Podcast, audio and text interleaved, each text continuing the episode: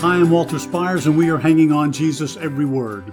We're now coming toward the end of the Beatitudes, that introduction to the Sermon on the Mount, the basis for the entire Sermon on the Mount, found in Matthew chapter 5, verses 1 through 12. Today we're going to look at what some call the ninth beatitude, and I tend to agree with them for this reason. But let me read it to you first. Blessed are you when people insult you and persecute you and falsely say all kinds of evil against you because of me, meaning Jesus. Rejoice and be glad, for your reward in heaven is great, for in the same way they persecuted the prophets who were before you.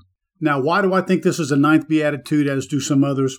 It's persecution, but it's a different form of persecution. In the eighth beatitude, we're persecuted for the sake of righteousness. We're trying to act godly and righteous and live in accordance with these other beatitudes. This one is very specific that we are insulted and persecuted and falsely accused and evil spoken against us because of Jesus Christ, our relationship with Him. I think that's different. The reward is different too, as we read in verse 12. Rejoice and be glad, for your reward in heaven is great. The reward of the eighth beatitude is the kingdom of heaven. Here it's more specific that our reward within that kingdom of heaven is great, and we're told that in the same way they persecuted the prophets who were before them. Whether you consider that 8a and b or 8 and 9 as I do is not the point at all. The point is to understand that we are going to be persecuted. We know from reading scripture that Jesus was persecuted and ultimately crucified, that the New Testament church, his disciples, the apostles, and all the believers that followed were persecuted and many martyred, as I taught on this morning in my message. I encourage you to go watch that. It'll be posted by tomorrow.